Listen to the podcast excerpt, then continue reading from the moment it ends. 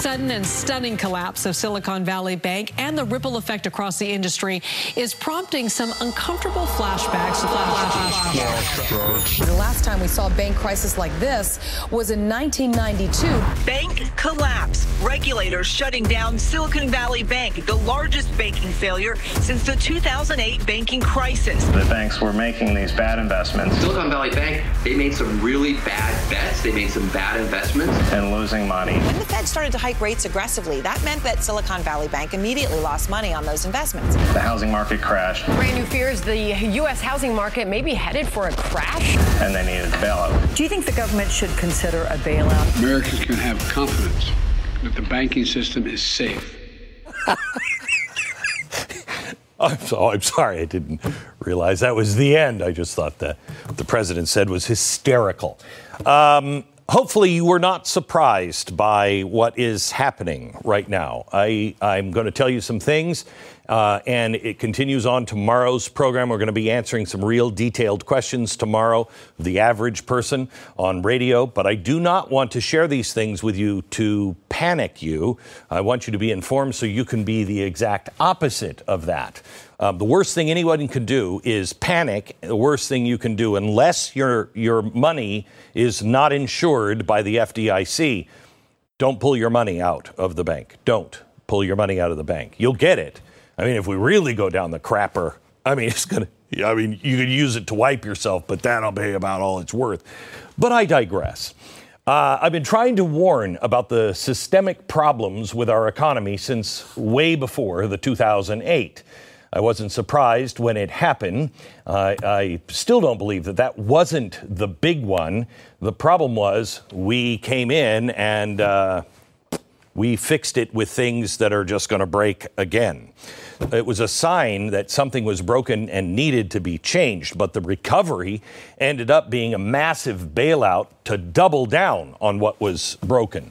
I want to start today by saying I don't believe what is happening right now is the big one.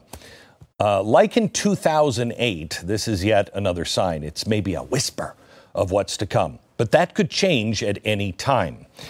I, uh, I don't like what the whisper is saying, but I just don't think that this is it. I think the Fed is probably doing some things overseas after the uh, stock market today. Probably, probably sending a trillion dollars over or something, but we won't know that for five years. But tonight, I want to show you the past, the present, and the possible future. How did we get here? What happened last week? And where is this all leading to? I want to start with the second largest bank failure in U.S. history and Silicon Valley Bank. Um, but did you know it wasn't the first bank to collapse last week? Silicon Valley got all of the uh, media attention, but they were actually the second bank to go down. I'll tell you what the first bank was later on in the program. I think it says a lot about where we're going and what our government is thinking. So, where are we? Well, by last Friday, the four biggest banks in the country lost a combined $52 billion in market value. JP Morgan lost $22 billion. Bank of America, 16 billion. Wells Fargo, 10 billion. Citigroup, 4 billion. After the collapse of Silicon Valley Bank on Friday, then Signature Bank on Sunday. Now, that one was taken over. They still claim, oh, we would have been fine, but I don't know but that was the second and third largest crashes in U.S. history. Trading was halted for, on multiple banks on Monday morning. Bank shares were in free fall for a while. First Republic lost nearly 62%. PacWest dropped 45%. Western Alliance, 47%. Zions, 60, uh, t- I'm sorry, 26%. KeyCorp, 27. Charles Schwab, 11. Bank of America, nearly six. Wow, it seems the bigger you are, less trouble you have. Trading would be halted multiple times to contain the panic. So, what was going on? What were people panicking about? Were Silicon Valley Bank and Signature that significant? Fear. Fear was the primary driver for pretty much all of this. But I want to take a closer look at what happened in Silicon Valley because that whisper can turn into a shout. Is this a one off fluke? Or is it a sign of actual systemic problems? We have to go back to 2020 to be able to answer that and a little education on how the system works. Okay. When you have money, the money comes is printed by the Federal Reserve. It is not a government entity. It is a private entity that is uh, basically owns the, or I don't know which one owns which. It's all the same money as the five or six biggest banks in America. So they run the Fed, okay? Um, and they also run the banks, or the banks run them, I'm not sure. But they print the money, they give it to the bank, then they loan it at a certain percentage. It has been zero for the last, what, 10 years or so. So they loan it to the banks for zero. They loan it to you for maybe 1% because you're going to start a company or it's going to build new things in your factory. You're going to buy a car or a house or whatever. And you pay 1%, they get the 1%. And when it's deposited, uh, they keep the 1%, supposed to give it back to the Fed. Okay? That's the way it works. Now, when you have a collapse of an economy, and you have what happened in 2008, you're hearing this again, you have a liquidity uh, uh, crisis. What is a liquidity crisis? Means there's people are holding onto their money. There's not enough money in the system. So they print more money. They put it out, hoping that it will stop a collapse. Well, they did this. They called it quantitative, quantitative easing. I like to call it money printing. Now, they say it's not money printing because it's digitized. Oh, I'm sorry, Webster. Quantitative easing, they put it at a zero interest rate. They're trying to get you to borrow money because they want you to buy stuff because that makes the factories work and the real estate agents can make money and then they can spend it going to the movies or whatever. So they push all this money out in more in, in record numbers, more currency is out than at any time in the history of the world. okay, that's not good. So we're pushing all this money out. All right. That's what they do. Now, how do they fund quantitative easing? I'll come back to that one in a second. But Silicon Valley Bank was a big beneficiary, as all of the banks were, of this. This is what we kind of saw happen during the 2008 recovery. Now, 2018, before the pandemic, Silicon Valley Bank had $49 billion in deposits.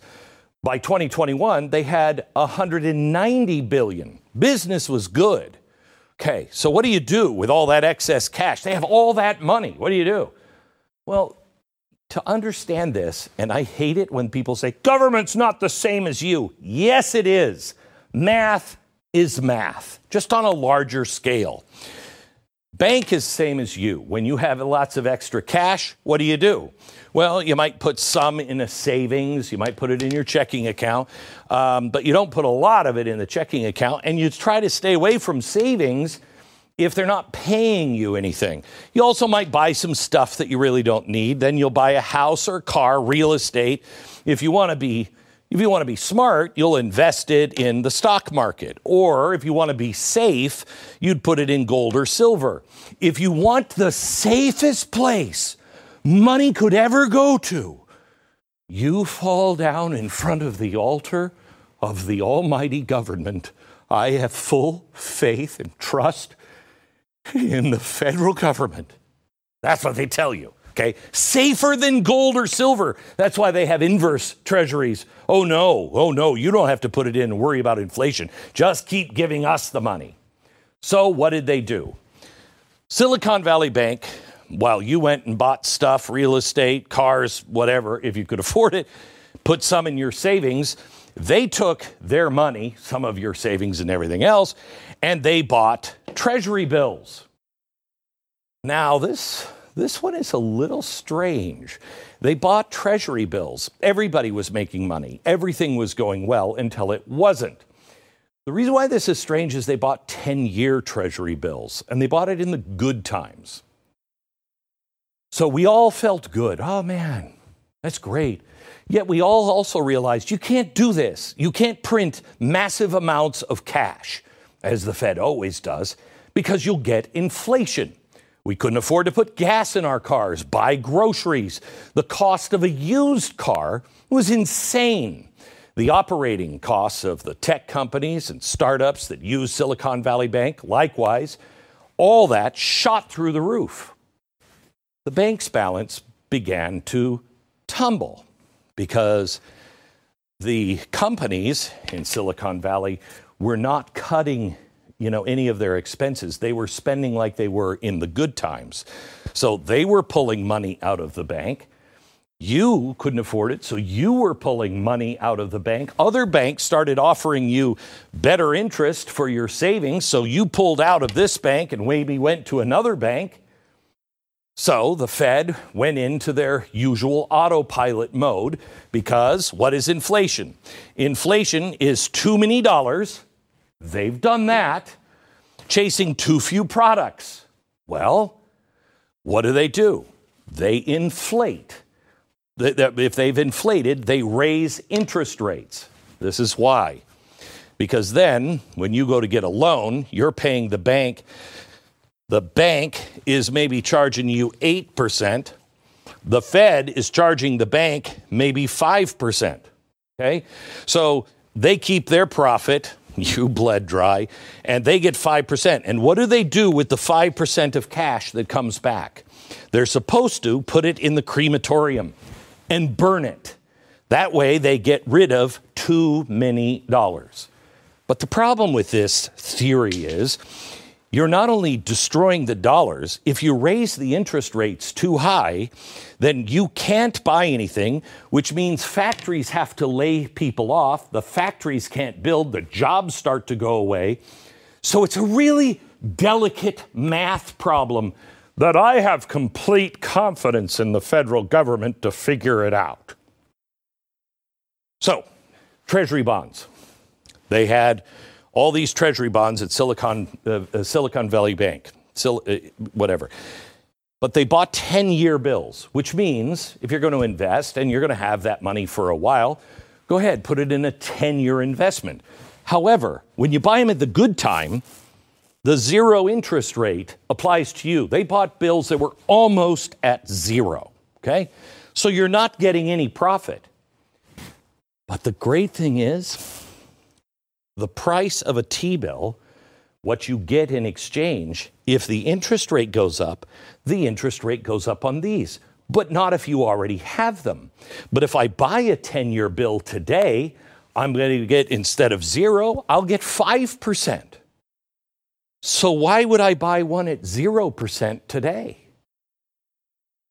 By November of last year, JP Morgan addressed the elephant in the room. They warned that on top of Silicon Valley Bank's cash problem, they also had $16 billion in unrealized losses. What's an unrealized loss? It's really easy. Unrealized loss. For you, uh, it's maybe your house. If you didn't sell your house when it was at a high, did you lose any money?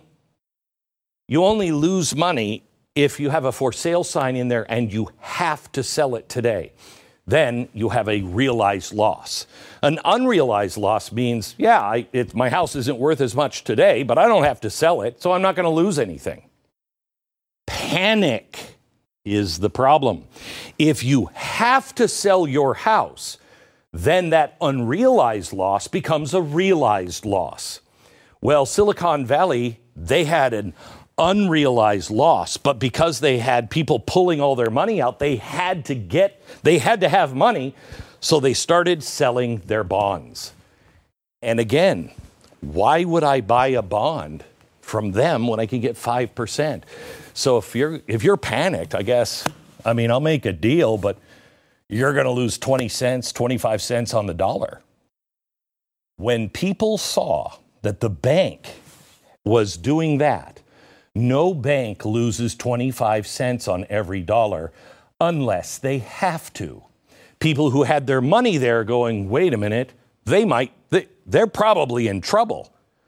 They tried to calm the fears by selling some, you know, some off of their bonds. They tried to sell uh, their bonds. I think they took a, like a, almost a $2 billion loss, $1.8 billion. And that's when people were like, okay, there's trouble. And a run commenced. It collapsed the bank, done. Now, Joe Biden says everything is fine. We feel confident because I'm in charge. I know. I, he filled me with confidence. He says that the FDIC is going to ensure that everyone gets their money and it's not going to cost you a dime. Huh. Well, that's weird because everybody, I mean, doesn't. I mean, I read the sticker on the door up to 250,000. That's why if I had money like the people at Silicon Valley do, I'd put it in multiple banks. But you just changed the law through executive order? Wow. And do you have the actual numbers of the FDIC? I do. The FDIC, it is something that every bank pays into a certain amount. Everybody pays into it in case your bank collapses, then they have the cash. They are flush with cash. I mean, if it's 1972, they only have $128 billion in cash. So, just for the two banks that have collapsed so far, those two banks need 264 billion.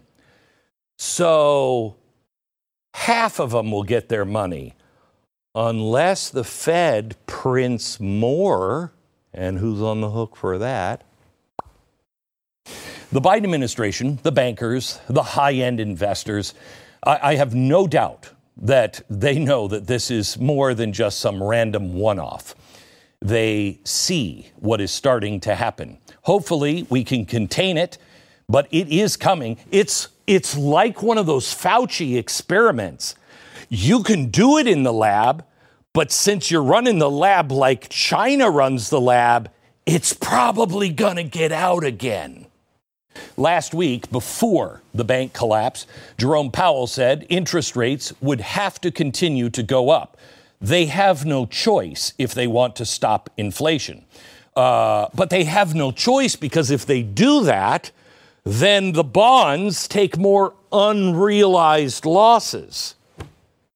That make problems that were part of the Silicon Valley Bank collapse much worse. Banks will continue to lose money from their unrealized losses, and now they're weaker treasury bonds that they invested in. And so what do they do? Gosh, I guess we should have bought gold instead. No, no, paper's much better. The higher the interest rates go up, the more you are squeezed, the less deposits you have in the bank, the fewer jobs there are, and uh, the bank gets squeezed. You and the bank. Check this out from the FDIC. They reported by the end of 2022, the American banking system was on the hook for $620 billion in unrealized losses. Now, that's fine unless there's a fire sale. By the way, the interest rates still going up. Can they really claim that we don't have a much larger systemic problem right now?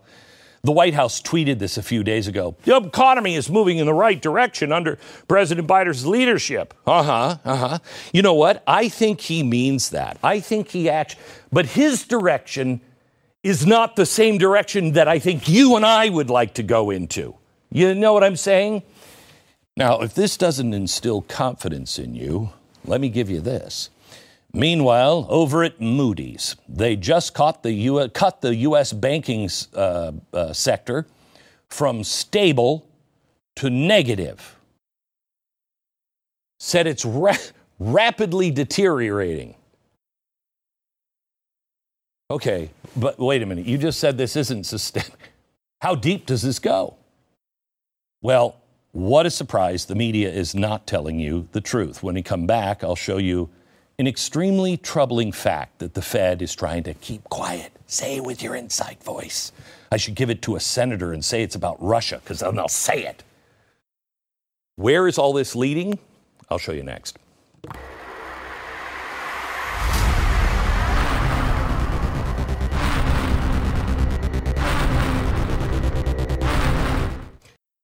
I have the ultimate fact check for you. Um, Steve Forbes is going to be on with us uh, in just a second. He's watching the sh- he's watching the show. No pressure to get it right, Glenn. None at all. Um, he'll correct anything that I got wrong and help me understand and help you understand if we did. I want to show you a graph. Now, this shows Silicon Valley Bank's profits over the past several years. Being in the black was really never a problem. Then the pandemic era, it was like boomtown, right? Then, as I told you earlier, the economy took a nosedive, inflation spiked, then people, you know, pulled $42 billion out. If you're a banker, that is the scariest graph you can imagine. That's a run on the bank, okay? So this is the nightmare fuel for banking executives. So if that's the scariest scenario for a bank, let me show you another graph from the United States Federal Reserve. I'm hoping Steve can say, no, no, Glenn, this isn't what it means. But so far, I think it is. See the massive nosedive right there? Okay. That looks an awful lot like a reverse hockey stick or like the Silicon Valley Bank last week, except worse. It's not good. This is the Fed, as in the top bank in the country, you know, the central bank of America that controls everything. Yeah. It shows the data of them having had a quarter that was negative 40 billion, right? Is that the quarter, Jason? I believe it is. Okay, we have a problem. Houston, hello. Can we? NASA. Okay, so what the heck is it? All right. The let me show you the uh, the actual document. The Fed uh, says that it is the earnings remittances due to the U.S. Treasury. What is that?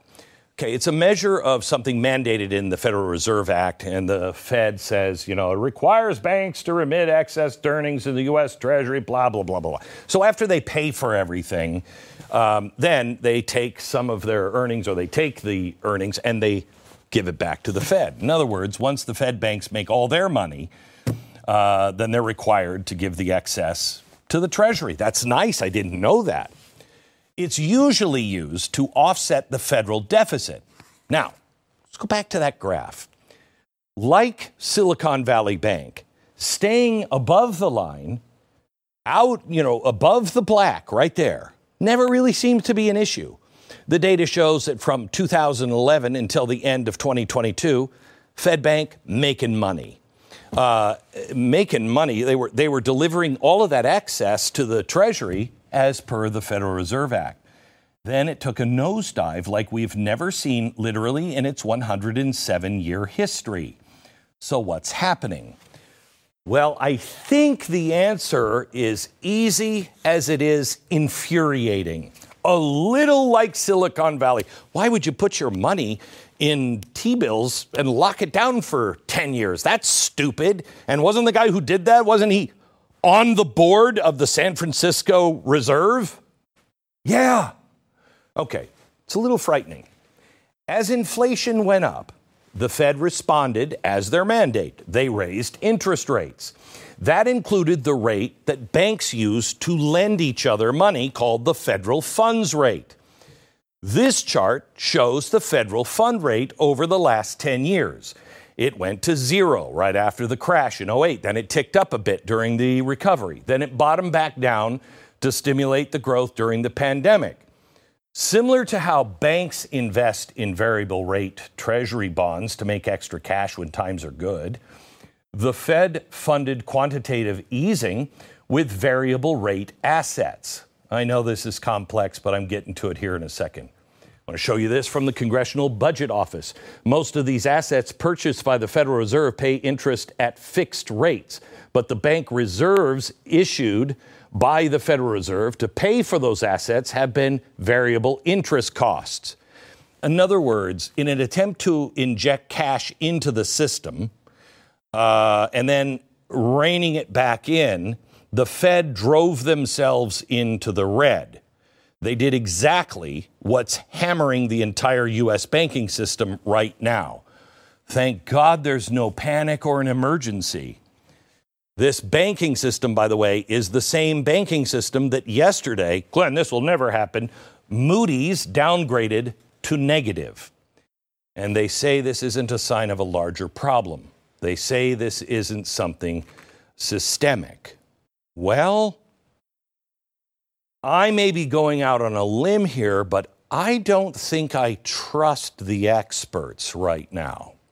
Inflation is still out of control. The, the uh, budget that Biden just gave is almost $7 trillion. The Fed will have no choice but to continue to raise interest rates, which will put both themselves and every other bank caught in the web to incur losses. But if they don't raise interest rates, then inflation continues to rise. What happens to small and medium banks in this scenario? How do they survive? Maybe a bigger question is, and the right one is, how do you survive?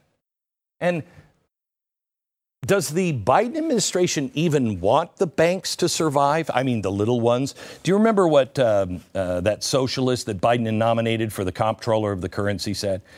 She believed that the U.S. banking system needed to be completely revamped.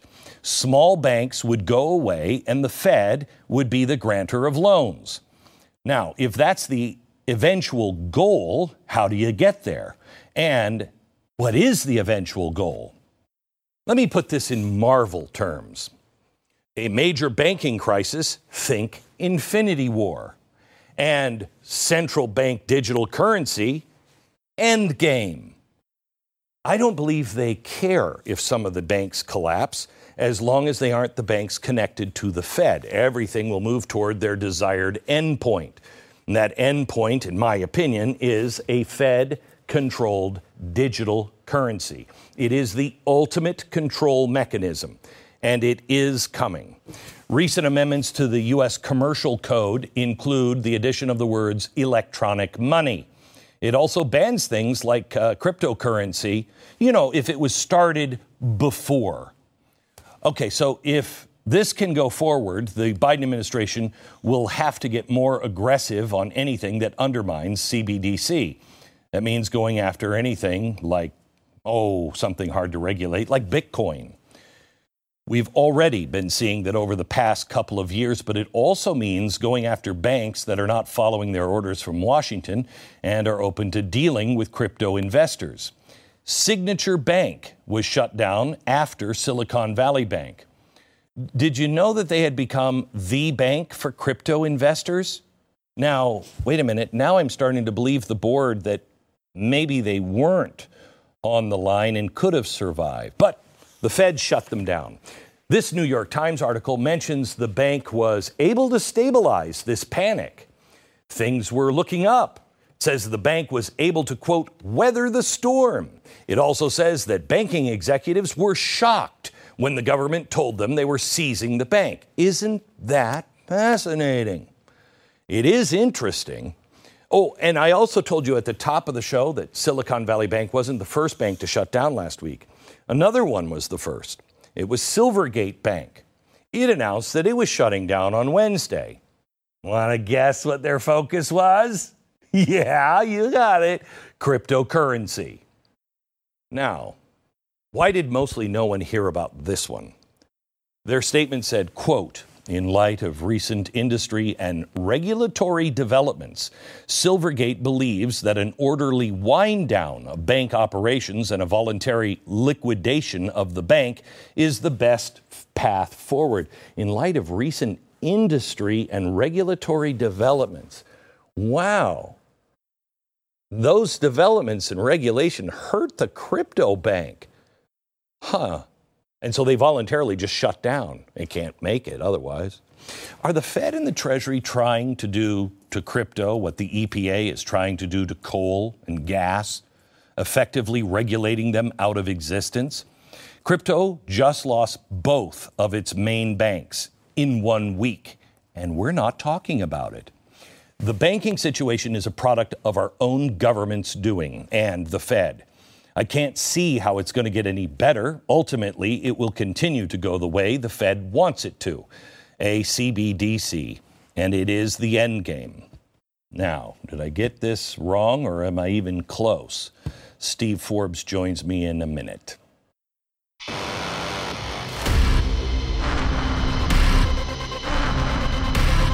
All right, I want to talk to you uh, about your dog's life. It's about to get a whole lot happier and healthier. As a pet owner, you want to do what's right for your dog. That good boy or good girl is your best friend. You have to say that, like, who's a good boy? Anyway, um, if you love them like I love my dog, you want them to live a long and happy and healthy life. Unfortunately, if you've been feeding your dog kibble dry food like I have, uh, it's not getting them there because it lacks sufficient nutrition. Well, this is where naturopathic Dr. Dennis Black comes in. A few years ago, he created Rough Greens, and uh, I tried it with my dog. And my do- all I wanted is my dog to eat. He wouldn't eat ever. He gobbles this stuff down with his dog food. It's amazing. It's not a dog food, it's a supplement. You sprinkle it on top of the food. Now, I just wanted him to eat, but what I found after a few months is he completely changed. I mean, he began to look healthier. I thought he was a healthy dog, not the same dog. Maybe they replaced him. Anyway, it could make all the difference to your dog. Just try it. Roughgreens.com slash Beck. Get the first bag free. Just pay for shipping. Roughgreens.com slash Beck. Joining me now is the editor of chief, uh, editor in chief of Forbes magazine, one of the most influential business publications in the country. He was also a candidate in '96 in the 2000 Republican presidential primary. Uh, my dear friend Steve Forbes. Hi, Steve. How are you?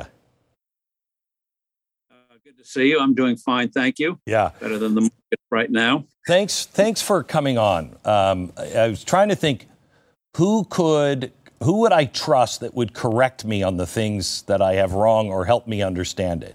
So you listened to what I was just laying out. What do I what yep. do I have wrong, Steve? Uh, well, you got the basics uh, pretty much right. Okay. Uh, the Federal Reserve, uh, for example, creates money out of thin air. It's better than manna from heaven. That can get sticky or something. Yeah. But so uh, what what the Fed does is, for example, is when they want to create money, uh, they'll call up a bond dealer like uh, Goldman Sachs and to say we want a billion dollars of government bonds. So Goldman says, fine, they deliver the bonds. How does the Fed pay for them? Well, they credit Goldman's bank account. Where does that money come from? Out of thin air. That's how they do it. And uh, it's the ultimate ATM machine. And uh, for uh, years now, especially since uh, we went off the gold standard, that was decades ago, but in this century, uh, we have been uh, systematically often undermining the integrity of the dollar. And we also had the huge mistake after the 2008 2009 crisis of where the Federal Reserve and other central banks, Treasury Department, and others, they deliberately suppressed interest rates. That's like rent control. I think it was Larry Summers once said there are two ways to destroy a city. Uh, you can either, rather indelicately, so you can either bomb it or put in rent controls. Mm. So for over 10 years, uh, the Federal Reserve and others deliberately put the equivalent rent controls. That distorted the market. It, with the zero interest rates or virtually zero, governments went on spending binges because the money was suddenly free. It would be like you take your credit card, you uh, take a, take ten thousand dollars, run up bills of ten thousand dollars, and find your next credit card statement, your monthly payment goes down. Mm. So for the politicians, it was what's not to like. They right. could spend without consequences. So one of the things you got to look out for in the next year or so is that a lot of countries, uh, developed and undeveloped, are going to suddenly find uh, they're in, in, real trouble as the uh, advent of free money goes away. You take Japan. Japan's national debt is twice that proportionally of the United States. This is Japan. Who would have thought it? And companies, a lot of companies went in debt, even companies that were doing well. I'll give you one quick example of them. Apple, biggest money machine in the world. They make uh, billions and billions rolling in cash. They've borrowed upwards of $100 billion in bonds and the loans. Jeez. Why? Because the money was free. And whatever interest rate there was, they could deduct the interest. So, what's not to like? So, uh, for a generation with uh, free money, a lot of small businesses couldn't get it, but a lot of companies did. And so they could lose money, but there was always the more there to cover it. So uh, when the pandemic came along, we had the uh, rising prices because of the lockdowns, the severity of those severely disrupted supply chains. But also, the Federal Reserve, even before the pandemic, was creating too much money. So you had uh, both non monetary inflation, prices going up because uh, supply is disrupted, and also uh, monetary inflation. Uh, the definition of inflation Right. is the value of your money goes down, usually because you create too much of it. Right. And so uh, we got both. And so now the Fed is raising interest rates, so are other central banks. And when you do that after a generation of, of virtually zero interest rates, even negative interest rates, guess what happens? Uh, some people are going to get caught short. And that's what we're seeing playing out now. So, it, do you believe that this is uh, a systemic problem, or was this just these three banks? Oh, there'll be some other banks, but uh, what I think you have to be on the lookout for this is not just uh, uh, with with some banks.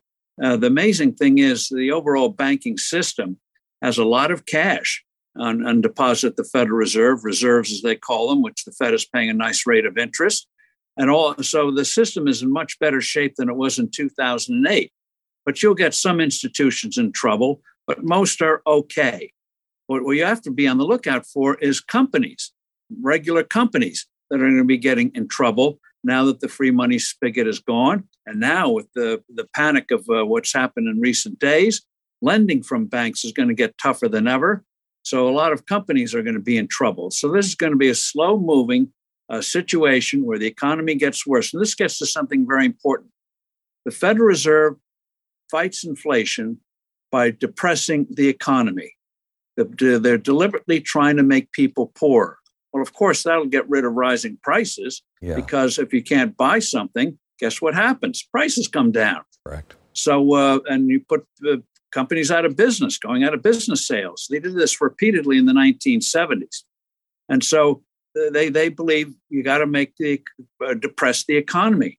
The real way you stabilize or fight inflation is stop mucking around with the dollar and give it a stable value. Yes. Uh, we, we used to have a gold standard.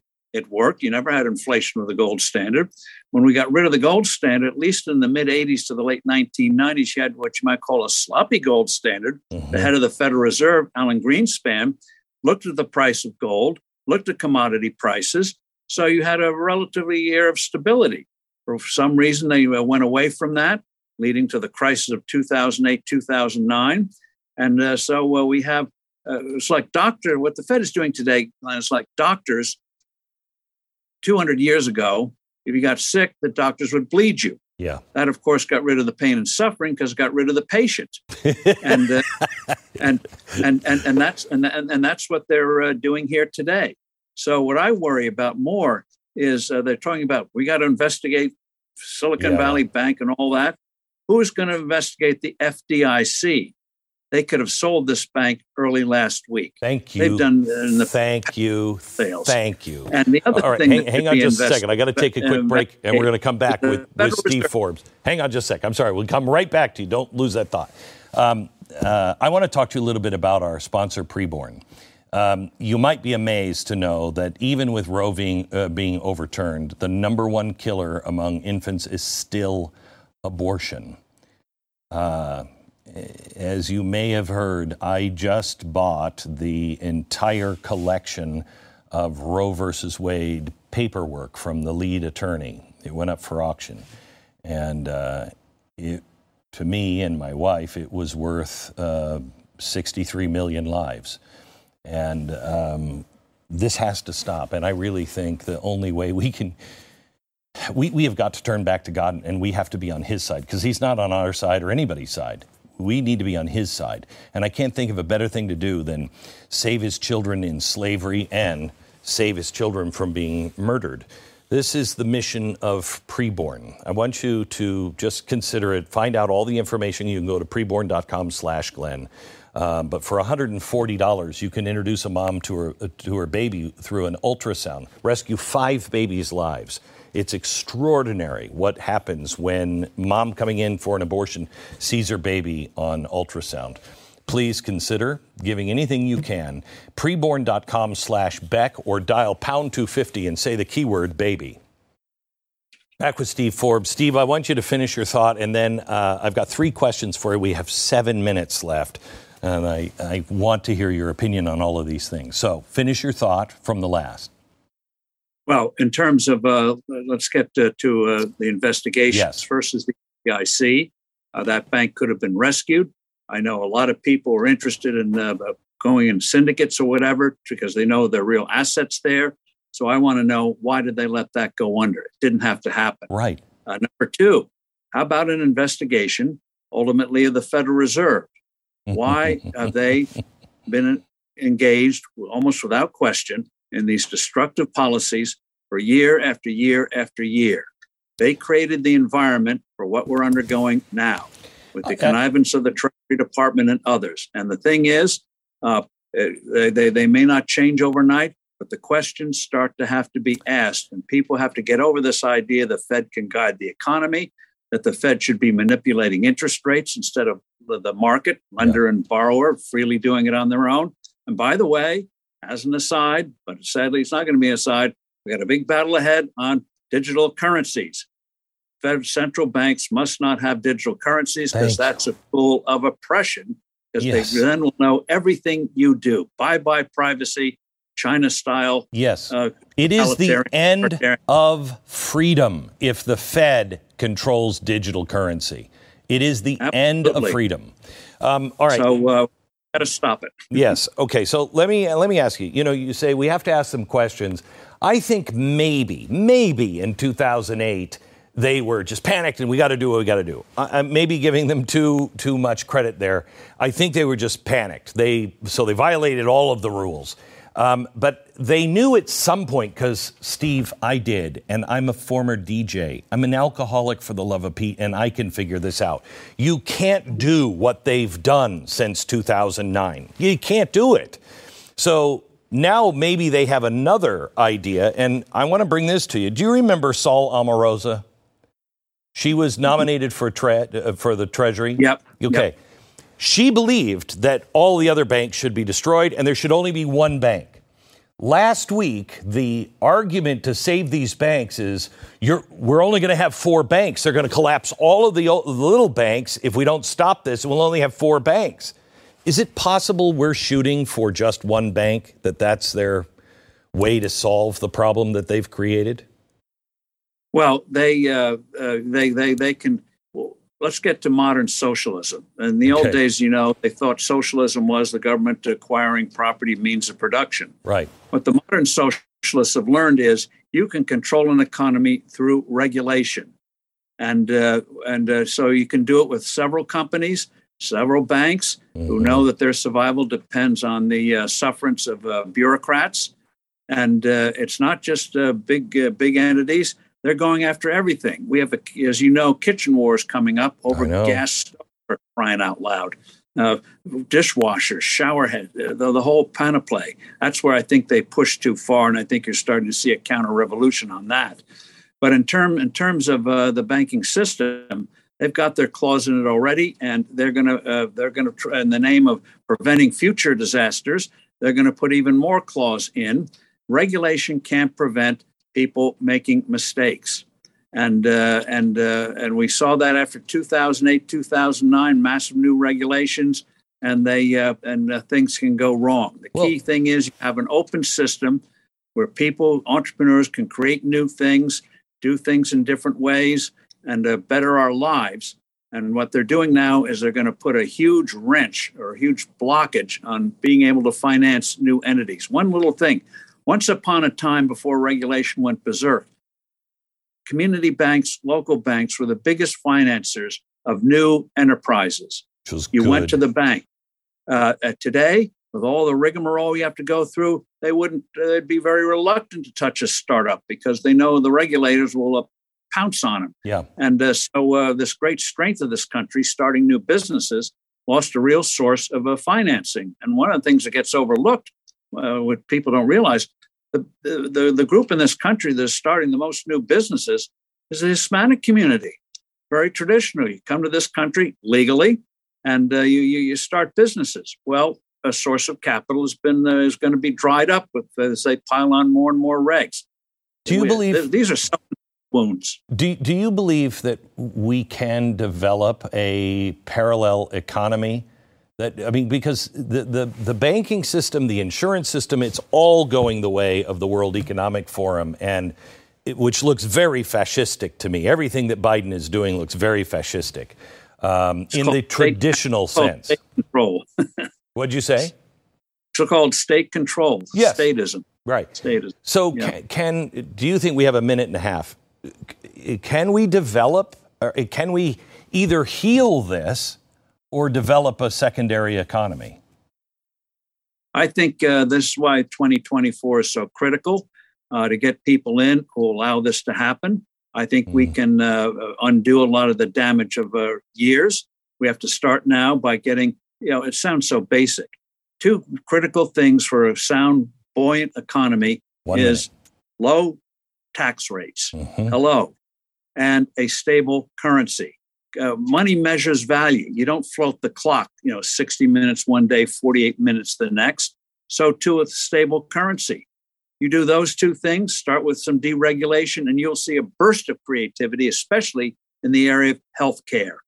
So we got a great era before us, and I think as we start to fight back, uh, you're going to see some wonderful things happen when a free people wakes up and says, "By golly, we don't have to tolerate this nonsense. There is a great future. We can make it happen." I hope you're right, Steve. Thank you so much for joining me. Thank it's you. really good to see. Say hello to your wife for me.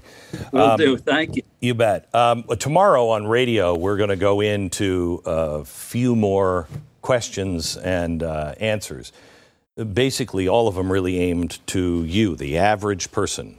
What do I do? What does this mean? That's tomorrow on radio. Blaze TV. Good night.